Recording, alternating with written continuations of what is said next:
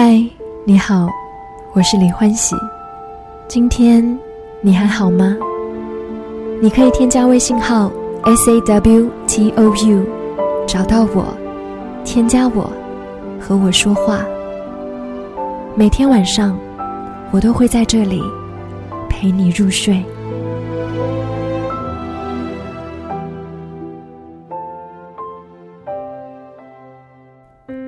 今晚我要和你分享金华军团第二百四十三位学员的故事，他叫小徐。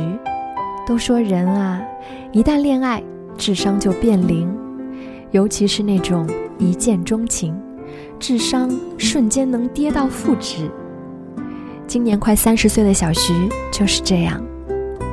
当他在最近的一次朋友聚会中看见女神的时候，整个人的心就像忘放进冰箱里的冰棍儿一样化了。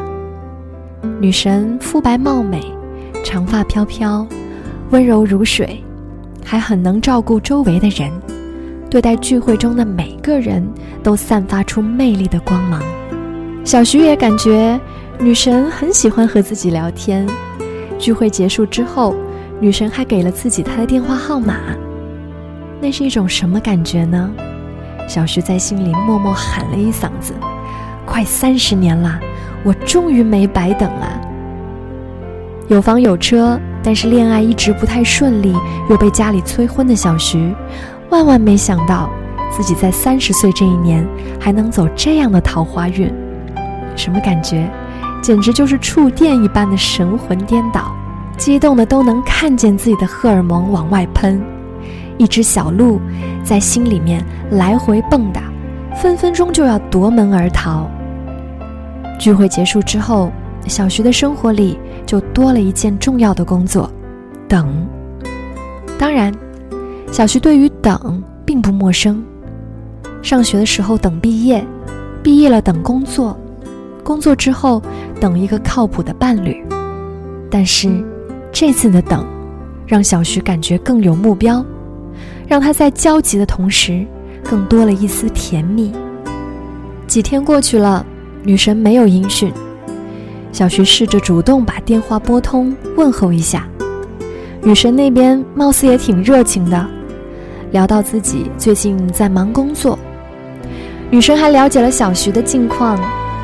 聚会上温柔如水的嗓音从电话的另一头传来的时候，让小徐心中那只小鹿蹦跶得更加猛烈了。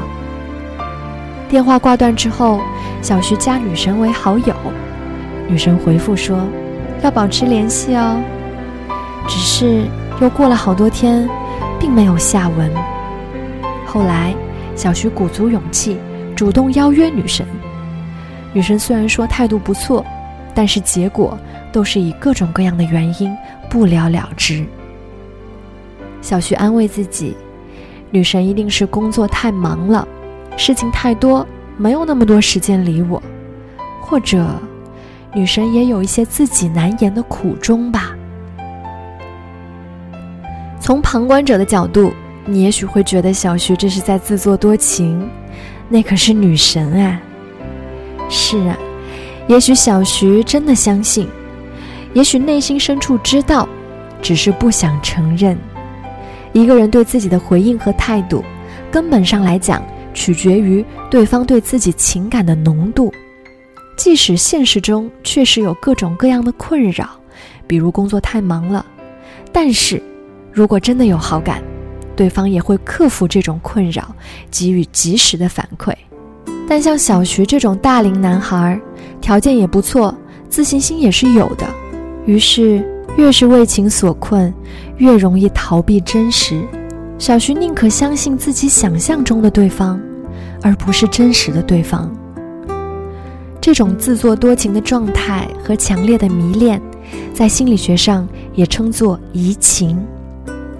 移情是一种把自己主观的感觉和关系模式投射到对方身上，而并非看见真实的对方。任何非常浪漫的一见钟情的邂逅，迅速的坠入爱河的关系，都可以看作是一种移情。在所有的亲密关系里。移情可能是无处不在且难以避免的。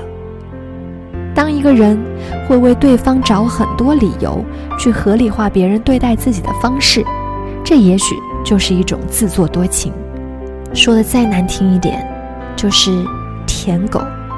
如果一定要看清究竟有多自作多情才能够被称作是舔，那么了解自己才是更加重要的事情。因为从潜意识层面，一个人从小在感情上就不被满足的人，也会经常选择一个不满足自己的人作为伴侣，因为这种感觉是那样的熟悉，熟悉感带来的无限的快乐和吸引力。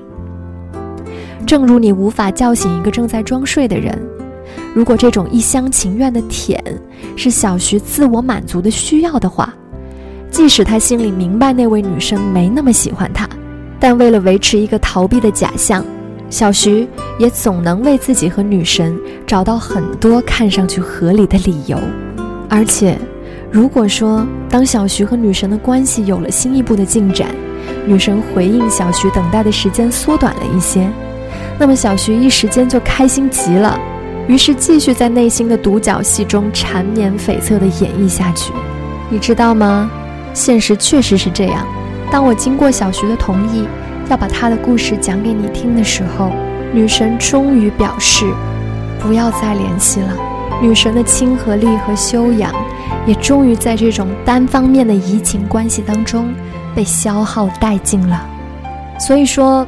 一个人的经验和对人性的把握，以及对自己的认知，能够帮助自己在亲密关系当中看清楚到底发生了什么，看到自己被什么人吸引，迅速陷入到怎样的感情模式中，这都取决了一个人有多了解自己的感觉，自己在关系当中会做什么，独角戏为什么总是容易轮到自己？好吧，这一系列的发问。适合每一个人都自检自己是否是舔的那一方。